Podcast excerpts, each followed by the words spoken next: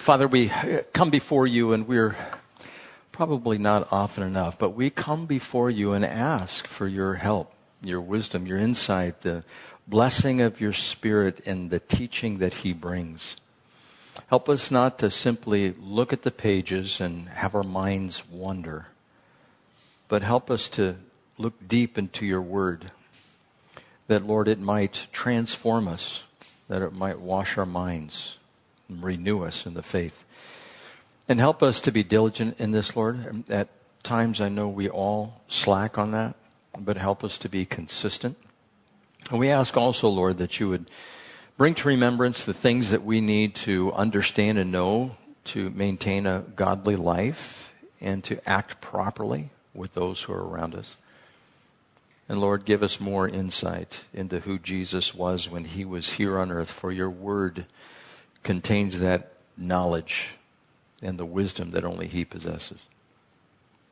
So we thank you for your word, Lord. We ask that you would bless it. In Jesus' name. Amen. Now, backing up just a little bit, since it's been several weeks since we have been in this section of Scripture, uh, we see that Jesus fed 5,000 people with only five loaves of bread and two fish. And the loaves were probably very small, and the fish were probably small and dried and salted. And that's what multiplied when Jesus prayed over it and he distributed it to groups of 50 or 100 in an orderly way.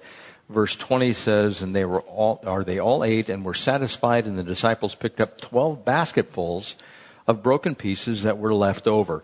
And the word uh, um, satisfied means they were filled, they were gutted. They had had so much, it wasn't quite coming out their noses, but they were satiated. And the number of those who ate was about 5,000. And of course, we know that the numbers were not just uh, men, women, and children, that they, uh, well, they counted just the men, but there was women and children as well. And there could have been 10 to 20,000 people there. And then later on, we'll see that Jesus feeds the 4,000 with seven, seven baskets are picked back up at that time. And the combining of the numbers there was 20 to 40,000 people that Jesus fed with just a couple of loaves and a couple of fish.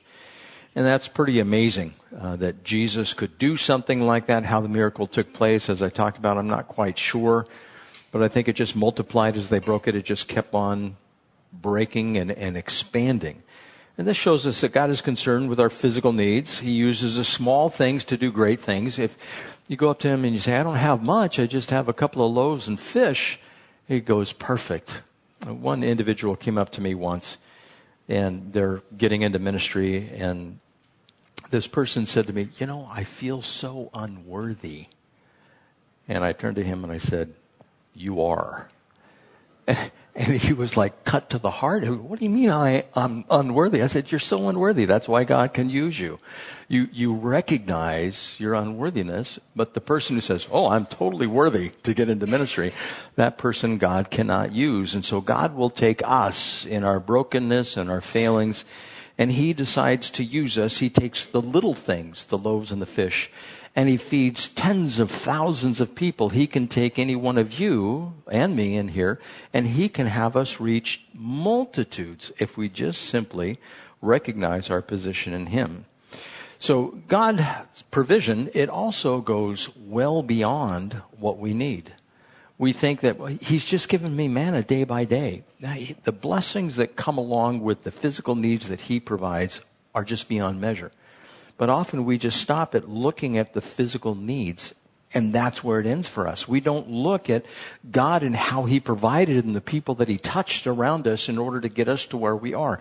If you look at your life and how your life has progressed, I, I did this last week and the week before. I, I was just examining my life, where I came from and how I got here. Because when I look at how I got here, I ask, how did I get here? What, how did I end up doing this? And the same thing applies with you guys. The people that you met, the parents that you had, the schools that you went to, the hobbies you got involved in, the connections that were made, all of that, all those little things added up to something big. and God has brought you into his kingdom. Most of you, I believe, in here are saved. And because of that, you are going to be blessed for all of eternity. But he used those small things and the provision that he has given you in these little things like your parents and your schooling and all of that have worked together for the big picture. Now, they all wanted, at this particular point, to make Jesus ruler because after all, he provided them food. Over in the Gospel of John, chapter 6, it says, after the people saw the miraculous sign that Jesus did, they began to say, surely this is a prophet who has come into the world. Jesus, knowing that they intended to come and make him king by force, withdrew, again to a mountain by himself. and so we know that, eh, that when the people saw this man can give us food, we won't have to work anymore. Let's go ahead and make him king and he can give us food all the time. That's probably what they were looking at they weren't looking at the spiritual benefit that they could get from him. Now, going back to Matthew, we see here that Jesus dismissed them before he went off to a solitary place. He went up on a mountainside to pray by himself, and when evening came, he was alone. But the boat was already a considerable distance from land, buffeted by the waves because the wind was against it. And during the fourth watch of the night, that would be between three o'clock in the morning and six o'clock in the morning, Jesus went out to them walking on the lake. Now, if you recall, there, these winds can come down from the north. They can be 70 miles an hour, gale force winds on this little lake that's only about eight miles across, but there's mountains to the north and to farther north, up in Lebanon, you have Mount Hermon, which is up there. And you can see it and it's snow covered. If you guys have ever been up to Seattle, and if you look towards the east, you see this big mountain, Mount Rainier, and, and it's higher than any other mountain. Sitting in the airport, I've been there a couple of times. You look at this mountain, you, you go, that's an oddity. That thing is just so huge compared to the rest of the mountains that are out there. Well, there's this Mount Hermon that's like that to the north. If you get up on the, the top of the Sea of Galilee there as it goes to the north towards the city of Dan, you look up and you can see Mount Hermon, and oftentimes it's snow covered. And it is believed that the water from that mountain goes into the ground and comes down and comes up in places like Caesarea Philippi where it comes out of the ground, the water at 5,000 gallons a second. And that is one of the beginnings of the Jordan River that flows down to the Dead Sea. And so Jesus, he went to by himself up on a mountainside to pray, and he sent the disciples out, and a storm came during the night, the last watch of the night. Now, if you recall, I told you how low this is below sea level. It's about 700 feet below sea level. And so it's a depression there and it, aids the wind coming through. And Jesus started walking towards his disciples. verse 26, the disciples, when they saw him walking on the lake, they were terrified. It's a ghost, they said, and cried out in fear. But Jesus immediately said to them, Take courage, it is I, don't be afraid. Lord, if it is you, Peter said, tell me to come to you on the water. Come, he said. Then Peter got down out of the boat, walked on the water, came towards Jesus. But when he saw the wind, he was afraid and began to sink and cried out, Lord, save me. Immediately Jesus reached out his hand and caught him. You have little faith, he said. Why did you doubt? And when they climbed into the boat, the wind died down. Now, remember, the wind instantly got calm.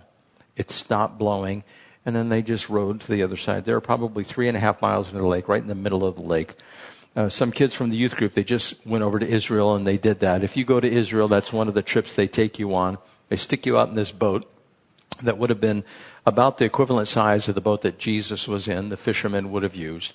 And they stop in the middle of the lake and you get this view around the lake of what it must have been like.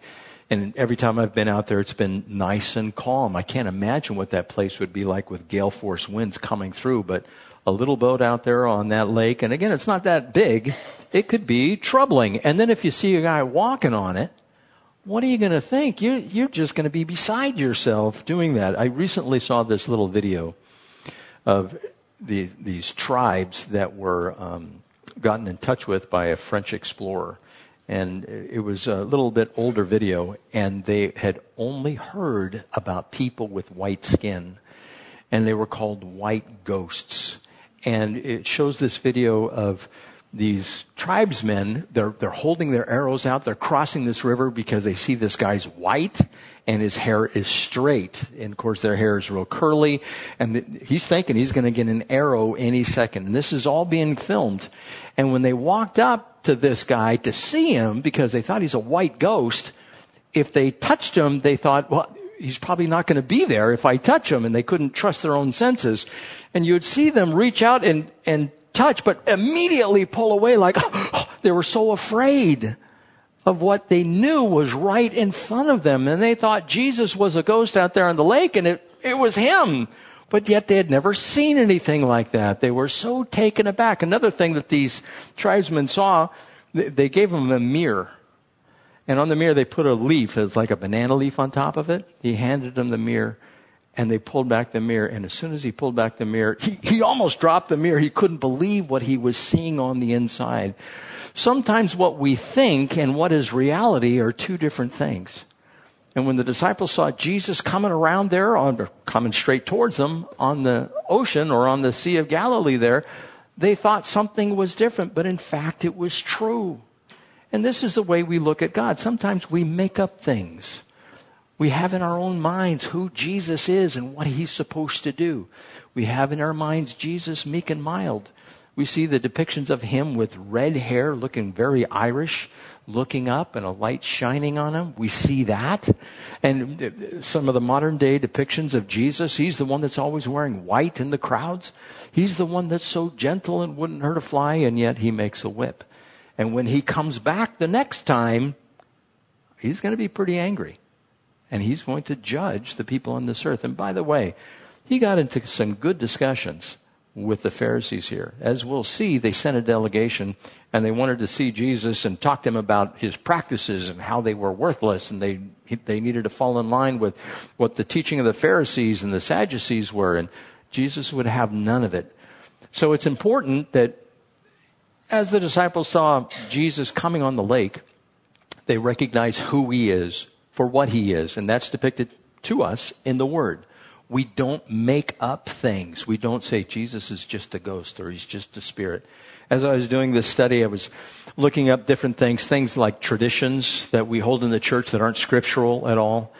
And there's such a variety of them, and I'll get to some of those in a minute. But one guy was saying the Holy Spirit is not God. And I go, what are you talking about? People, we, we have a tendency to make things up. We create God in our own image rather than letting God be who he is. And so this, this issue with Jesus walking on the water, it's about trust. And we have a tendency not to trust. Peter reached out and goes, okay, I want to walk on water too. The only two people ever in history that we know of that actually walked on water with nothing underneath whatsoever. Peter got out there, he stretched out his hand, or Jesus stretched out his hand to him when he doubted, when he didn't have to have faith. And he thought to himself, I'm going to be in trouble now. But Jesus was right there. And he didn't have to doubt whatsoever. And for us, and by the way, this worked to his benefit because he became a great apostle. Now, he was a blow it several times, but he was a great apostle, just like the rest of the apostles that were there. And that worked for his benefit.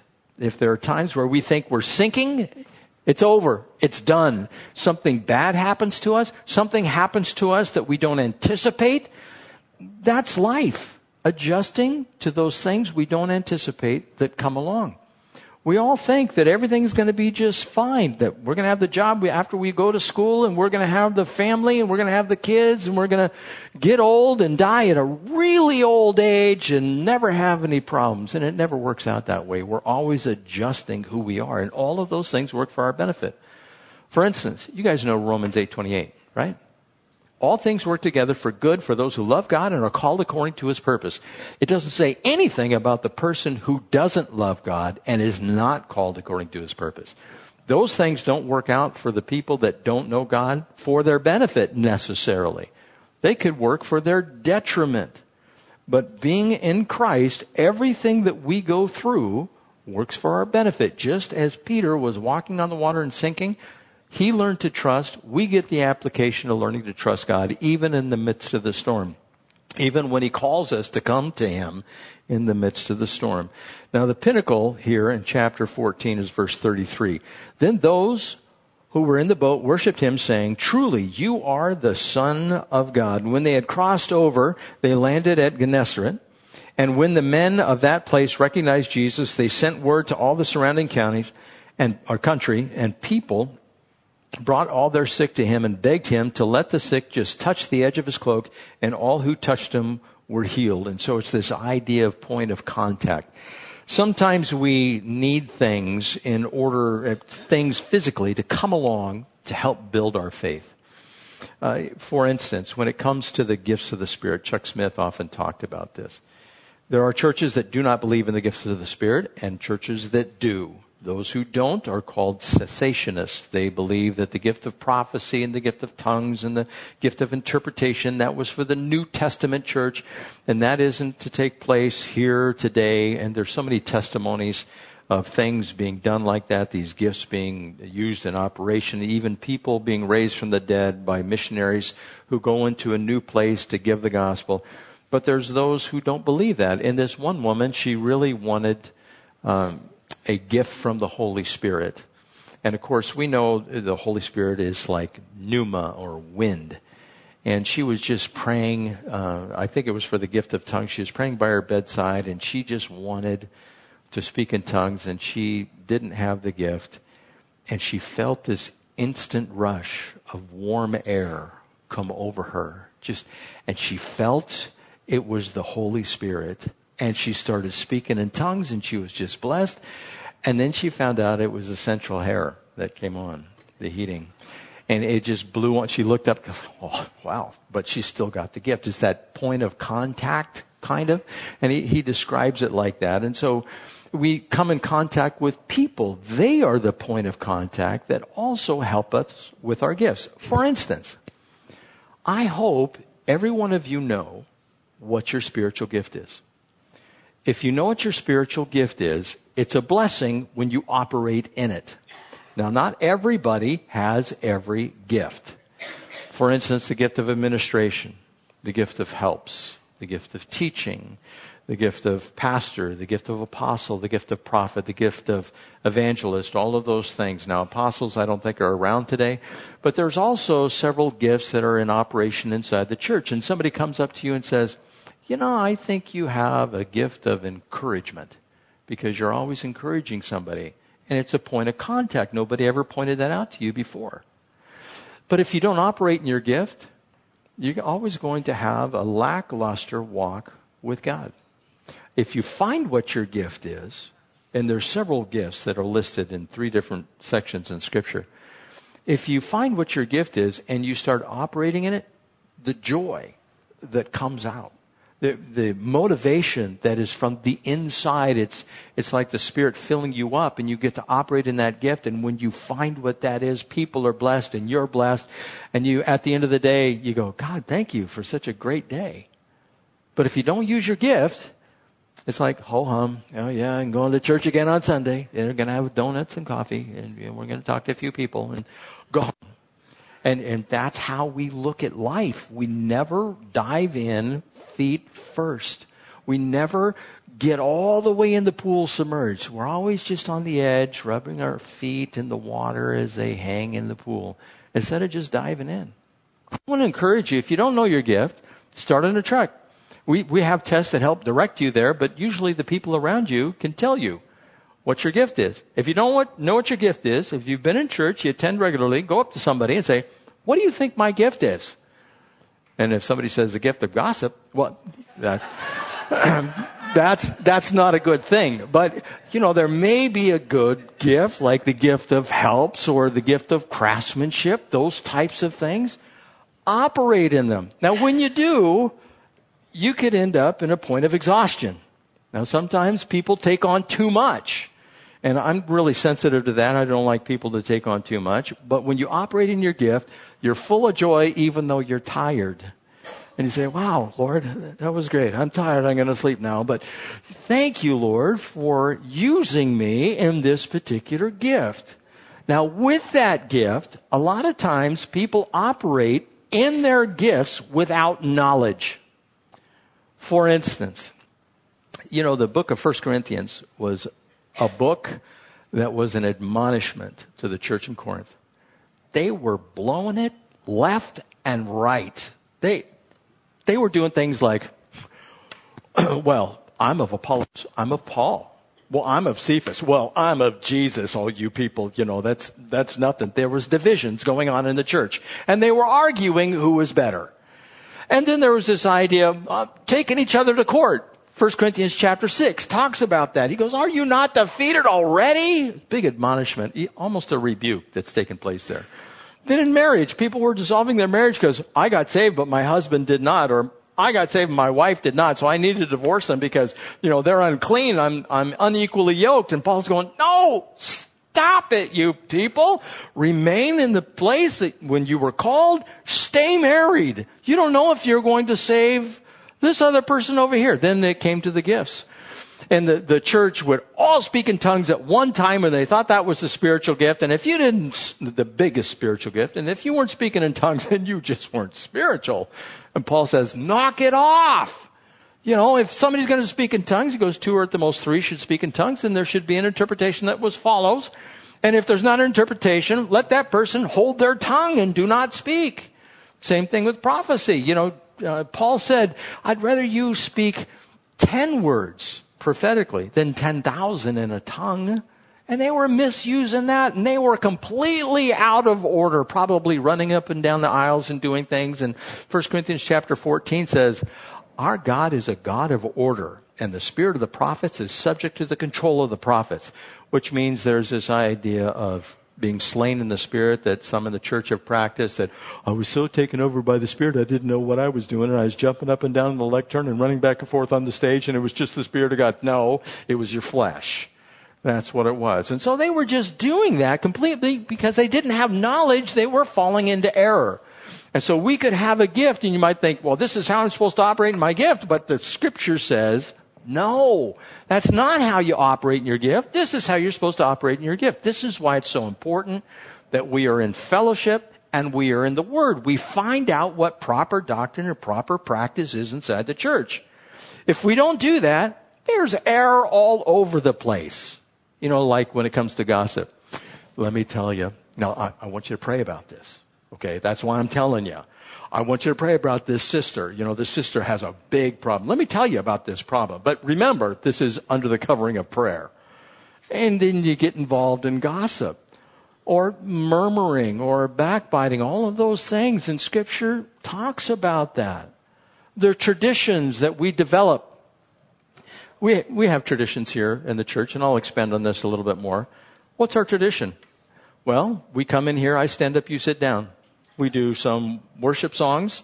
And if you stand too long, you probably don't like that. So we all instruct you to go ahead and take a seat. Usually after the first four or five songs, we do that. And we don't receive an offering. We tell you, go ahead and put it in the box and that's going to be okay. And then at the end, I try to give you guys a blessing. We go over and we sing our final song. Sometimes we have communion. Sometimes we don't. And when it's all said and done, I say, have a blessed week in Christ, right?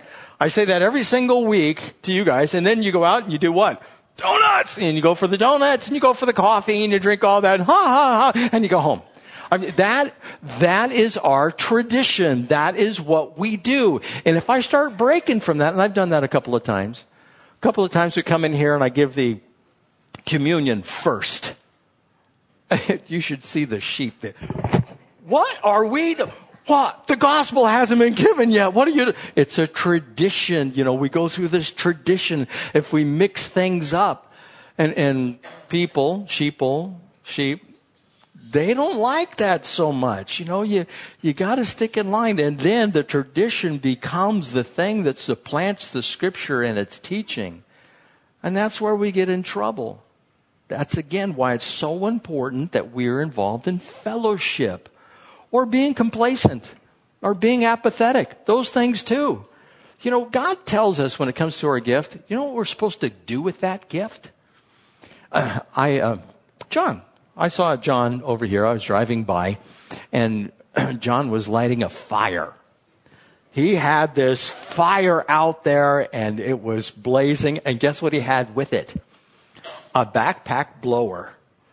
And he's sticking that blower and that flame is just going. I go, cool. This is cool. And don't worry, he had a permit. It was on a cloudy day. It was wonderful. I, I just continued. I, I said to myself, he's having a blast. We don't do that with our gift. You should take your gift and consider it like a pile of mulch light that thing on fire and get the biggest blower you can and blow the fire to where it's just raging. And then people will come next to you and go, Oh, you're so warm. And they'll be blessed by you using your gift. But again, if you don't know how to use it properly, well, there's going to be some issues. That's why we need to be in fellowship and we need to be in the Word. Now I'm going to get back to Matthew so we, we have this idea, this point of contact when it comes to a gift. And there are some certainties. God is the one who brings us through the storm when we saw the, the boat and Jesus coming over. And we have a lot of uncertainty when we're going through those storms. We think we're going to drown, so to speak. And of course, I'm speaking metaphorically. Job was like this too. Job, we know, was suffering and he had boils. If you remember the story of Job, the boils were from the top of his head to the bottom of his feet. And he would sit by a fire and just say, Woe is me. And he'd grab broken pottery and scrape the sores that were on his arms and his leg. And it was just a miserable existence. And of course, this was because Satan was turned loose on him according to the will of God. And in chapter 23, verse 1, Job replied, Even today my complaint is bitter. His hand is heavy in spite of my groaning. If only I knew where to find him. If I if only I could go to his dwelling, I would state my case before him and fill my mouth with arguments. I would find out what he would answer me and consider what he would say. Would he oppose me with great power? No, he would not press charges against me. Then an upright man could present his case before him, but I would be delivered forever from my judge. But if I go to the east, he is not there. If I go to the west, I do not find him. When he is at work in the north, I do not see him. When he turns to the south, I catch no glimpse of him. And then verse 10 But he knows the way that I take. When he has tested me, I will come forth as gold. And so Job was just in a terrible state, but he knew that the end of the trial would work for his benefit.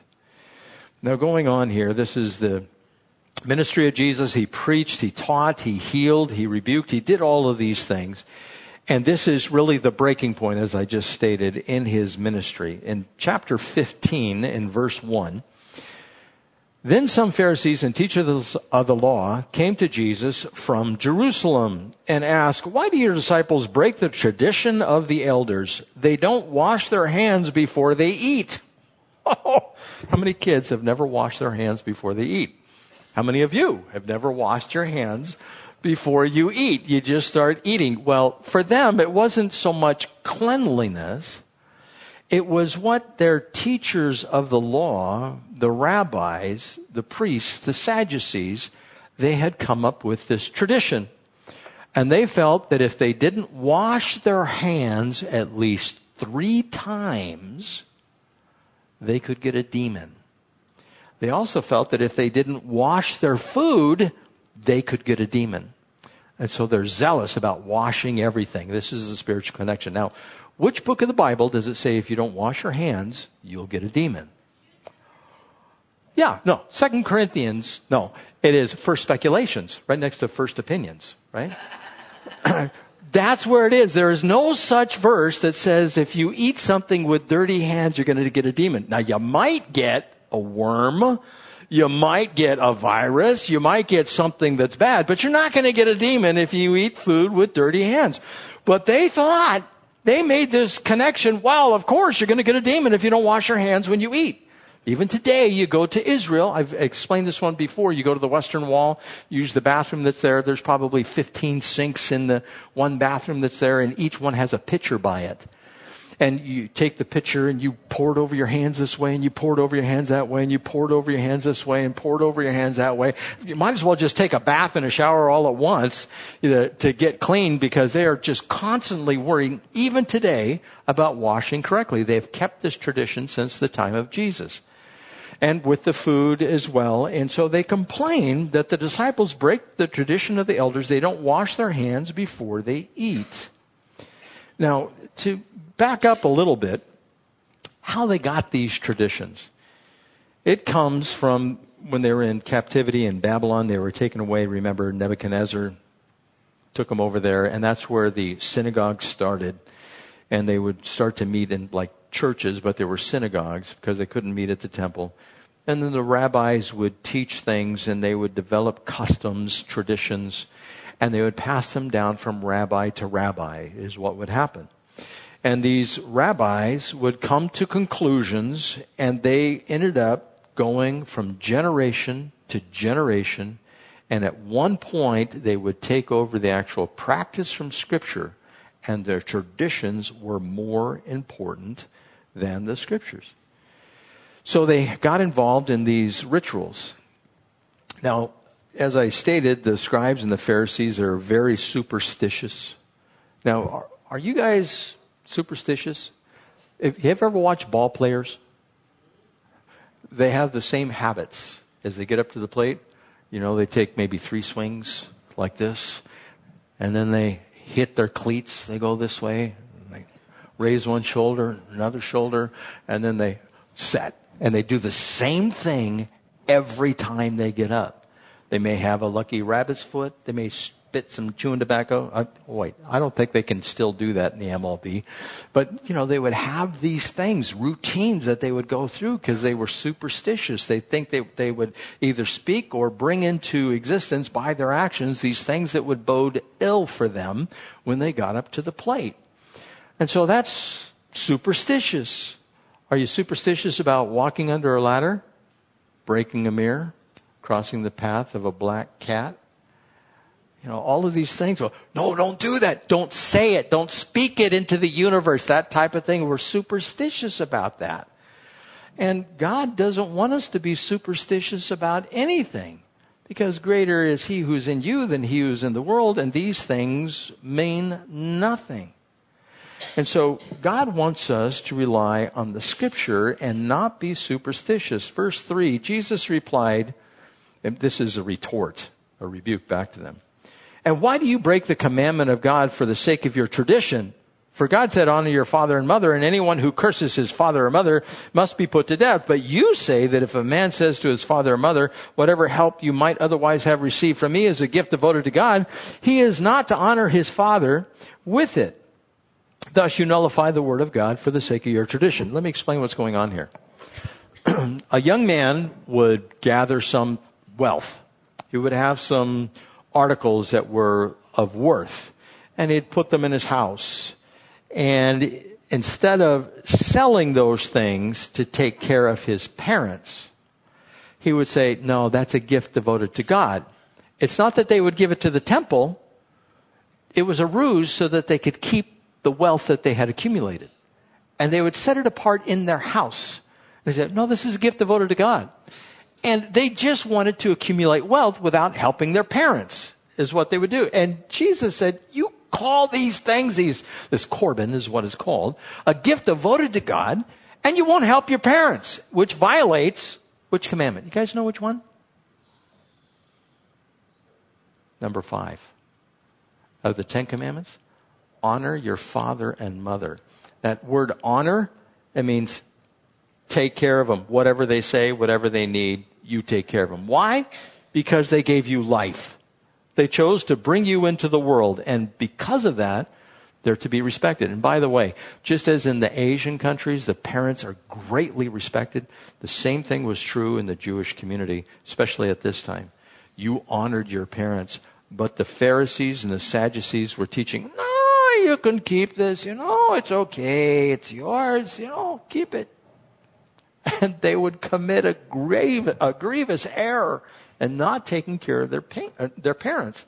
And so Jesus calls it, calls these guys. Now remember, this is a delegation that came from Jerusalem, showed up, say, hey, we have a problem with your disciples. They don't wash their hands before they eat. Oh yeah? What about you guys? Didn't even address the objection with them. He just said, you hypocrites. And he goes on and gives them several woes. Woe to you. It is not going to bode well. And so these false teachings would spread about what Jesus was doing and, and the Jerusalem, the delegation, they found out about that. They showed up. The rabbinic traditions were taking precedent over the Mosaic traditions.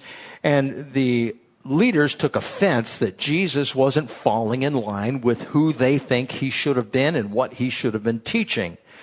And so Jesus calls them on it and says, You are nullifying God's word. Nullifying means you're making it worthless, you're making it futile, you're making it where it doesn't mean anything whatsoever. It is without result. You're putting these traditions over what God says to do. And so this religious emphasis is outward at this point with the Pharisees and Sadducees, where Jesus was focusing on the inside, the heart. Now, which of us can perfect our outside? When I look in the mirror, I said, I need to perfect that a little bit. And we do what we can. You know, if I look in the mirror this way, I, I need to perfect that a little bit. And I do that, and guess what happens? It still falls into disarray. You know, some hamburgers are there and chocolate and, oh, I gotta work at this again. I'm constantly trying to perfect myself, you know, and it doesn't work. And the more I try, the worse it gets. The older I get, the creakier I get. All of those. Well, I can't. Let me take these pills to make it better. I will be young. Have you heard about that new supplement which is out there, Limitless? If you take that, your brain is going to be just like in the movie. You're going to be so smart. No, my brain's slowing down. I can feel my brain slowing down as I get older. And nothing can be perfected. And yet the Jews were trying to perfect the outward man. And Jesus goes, no, it's inside that has to be perfected. And he goes on to talk about this and how it's not the outside that needs to be perfected, but it is the inside. But this tradition over exposition leads to deception. So they'd have this tradition that they would set up and they would say, forget about the exposition of the scriptures to see what it says. But if you don't do that, it leads to deception, just like the use of the gifts of the Spirit. If you don't do some expository study or listen to, to some expository teaching on the use of the gifts, it falls into error or deception on the way these things are supposed to be used. Now, how do you do this? Well, first let me go to verse 7. It says, You hypocrites, by the way. Jesus called the Pharisees hypocrites 23 times in the Gospels which means actors. Isaiah was right when he prophesied about you. These people honor me with their lips, but their hearts are far from me. They worship me in vain. Their teachings are but rules taught by men. So, and this is happening in the church today, where they don't look at the scriptures, they just make things up. Remember the thing I told you a couple months ago, grave sucking? Remember that? Where you go to a, a grave as somebody who was a spiritual giant, quote unquote, in the past, and you you lay prostrate on the grave and the spirit that's wasting away in the grave, you get some of it. It's, where is that? Again, it's probably second opinions that you find that in the scripture. It's nowhere in the scripture to do that kind of thing. God, matter of fact, that would be more occultish than it would be anything that would be scriptural. And so how, how do you do this? How do you find out what is right? What traditions do we hold to? As I told you, we have several traditions here. What traditions do you hold to? Do you rely on experience? Remember, uh, when I was in seminary, I told you about this Dr. Donald Thorsen, my most favorite teacher that was in seminary. He wrote this book uh, that dealt with, he called it the Wesleyan Quadrilateral. It's a name of a book. He wrote the book. And he said, and you've heard me say this before, there's four things that we use to determine what our practice is inside the church as Christians and also in life. There's scripture, there's reason, there's tradition, and experience. Now we all use all four. But which one is first? For instance, tradition. What church says tradition trumps everything? It's the Catholic Church. You go to the Catholic Church and they have their traditions, which are there, and we have our traditions, but they have theirs. Stations of the Cross, you know, and Lutheran Church, you go there and their altar has five crosses on it, one on each corner, one right in the middle, and that's to remind of the piercings that Jesus received in his hands, in his feet, and in his side. And they, they have these traditions, and it's not really a good Lutheran church or Reformed church unless you have that. Now, in the Reformed tradition, the thing that they usually put on top, not always, but usually, is reason. Reason trumps Scripture. Here at Calvary Chapel, I like to think we use the Scripture. And second is reason. Now, there's some points in which you arrive at the Scripture and you go, well, I'm not quite sure, so what do we do? We reason through the Scriptures. We find out what the Scriptures have to say about a particular subject. We reason through it, and then we're left with experience and tradition. Normally, as a Calvary Chapel, we will look back, well, what has Calvary Chapel taught as a tradition on this particular subject? We look at that. Some Calvaries do that. Others, well, what have you experienced? Now, what church relies on experience?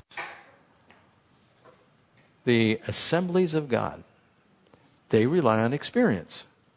For instance, in an assembly of God, you might see everybody speaking in tongues. Now, by the way, all these churches, I believe they're brothers and sisters. Just like in this church, are all saved? Well, I don't know. In the Catholic Church, are all saved? Well, I don't know. In the Lutheran Church and the Assemblies of God, I don't know if they're all saved or not saved. Let God sort that out. But we all use these four things. And so we have to determine, well, which is it? The, Pharisees and the Sadducees, they got involved in their traditions and they weren't looking at the scripture and tradition took precedent over everything. And then after that, it was probably experience. Well, what did the rabbis do? And they looked to the rabbis, what the rabbis did. And then they'd go to the scripture or to reason. It, it, it was kind of backwards.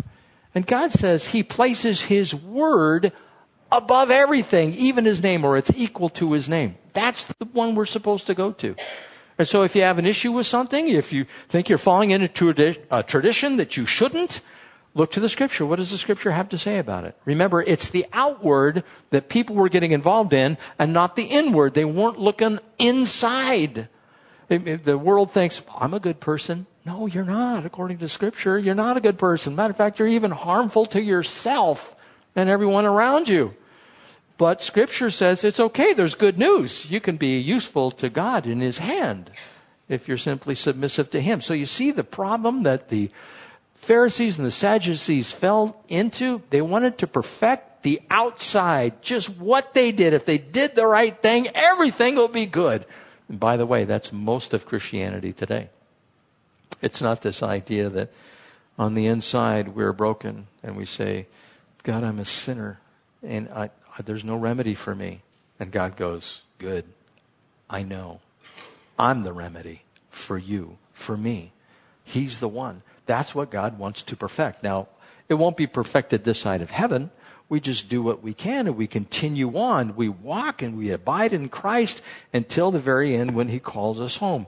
And if we do that, we're doing good. But we want to make sure we don't get involved in holding up traditions. Other traditions, for instance, are there certain churches that require you to dress a certain way? You bet there are. Well, I, at one time, I um, it was early on in the church. I wore a tie, just to wear a tie once, and it wasn't Easter. It wasn't Christmas. I wore this tie, and a guy came up to me. He was on the ushering team, and he said, "Oh, you're wearing a tie to honor the gospel?" I know. I'm wearing a tie because I want to wear a tie. I'm not wearing a tie because I want to honor the gospel to show everybody that I'm honoring the gospel. You know how they used to give out ribbons? Awareness. You know, red ribbon, a white ribbon. I'm aware. Aware of what? That's the point. See, I'm, I'm thinking about it, so I'm good. So we have these symbols that we put on our bodies or we tattoo on our bodies. I am aware. God doesn't want you to be aware of stuff on the outside. He wants you to be aware of stuff on the inside. And when I say He wants you, I'm talking to myself here as well. He wants the inside perfected. Or what about music? This same um, teacher that I was, uh, the doctor that I was very impressed with in seminary, his wife didn't feel she was in a church unless there was an organ and a choir. It just wasn't church. And, and, but that's her tradition and it's okay. It's not scriptural. But then there's the others that have the contemporary. And if you have the contemporary service, where are the hymns? Well, we might do a hymn today. We might not. It doesn't matter. And there's so many people we get stuck in the mud. It's not church without hymns. Well, the others would say, it's not church without a guitar. I, I, can remember selling papers at a Catholic church when I was real young and they introduced the guitar and it was just like, no, a guitar six strings as opposed to 88 on a keyboard or an organ. How can you do sacrilege? And they would just get all upset about that stuff. We have these traditions. Let's stick to tradition. No, let's not. What if we, instead of having donuts, we serve broccoli? You know? Uh, what happened? No, shaking your head. No, no, no, no, no. This is not going to go well. What if we did stuff? Like, What if we just shook it up a little bit? And we get so upset and God wants to take all of our traditions, not that we can't practice them, but he wants to regulate them to the circular file because they're passing away. They're not going to be here. But on the inside, he wants that transformed. That's why the exercise of our mind with our soul has benefit not only for this life, but for the life to come. But everything else here, I don't care how much iron you pump. You know, kickboxing, yeah, let's get into, why? Your body's going to decay. How many people have you seen that are 80 years old at the kickboxing place? None. You go over to here to one of the sports place and you see everybody 30 years old. Oh, I'm so fit, you know, and and everybody else, the rest of us are going, I can't, I walking. It's just destroying on the outside. God wants the inside transformed, and that is why he rebuked these Pharisees and the Sadducees. And Jesus goes on, he called the crowd to him and said, Verse 10.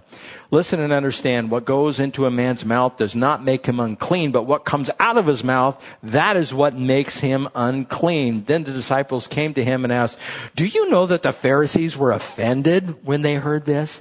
He replied, Every plant that my heavenly Father has not planted will be pulled up by the roots. Leave them. They are blind guides.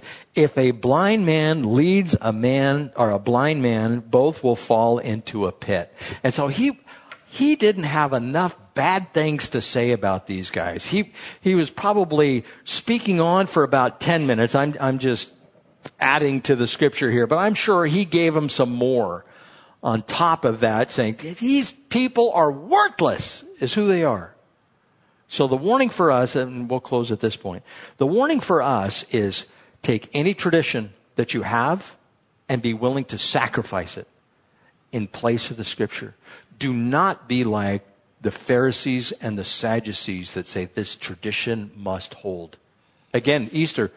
Who had ham on Easter? So did I. Why? It's tradition.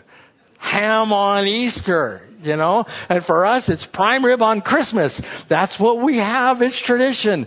But what if I mix it up one time? What will the family say? Oh, sacrilege. You see what I'm saying?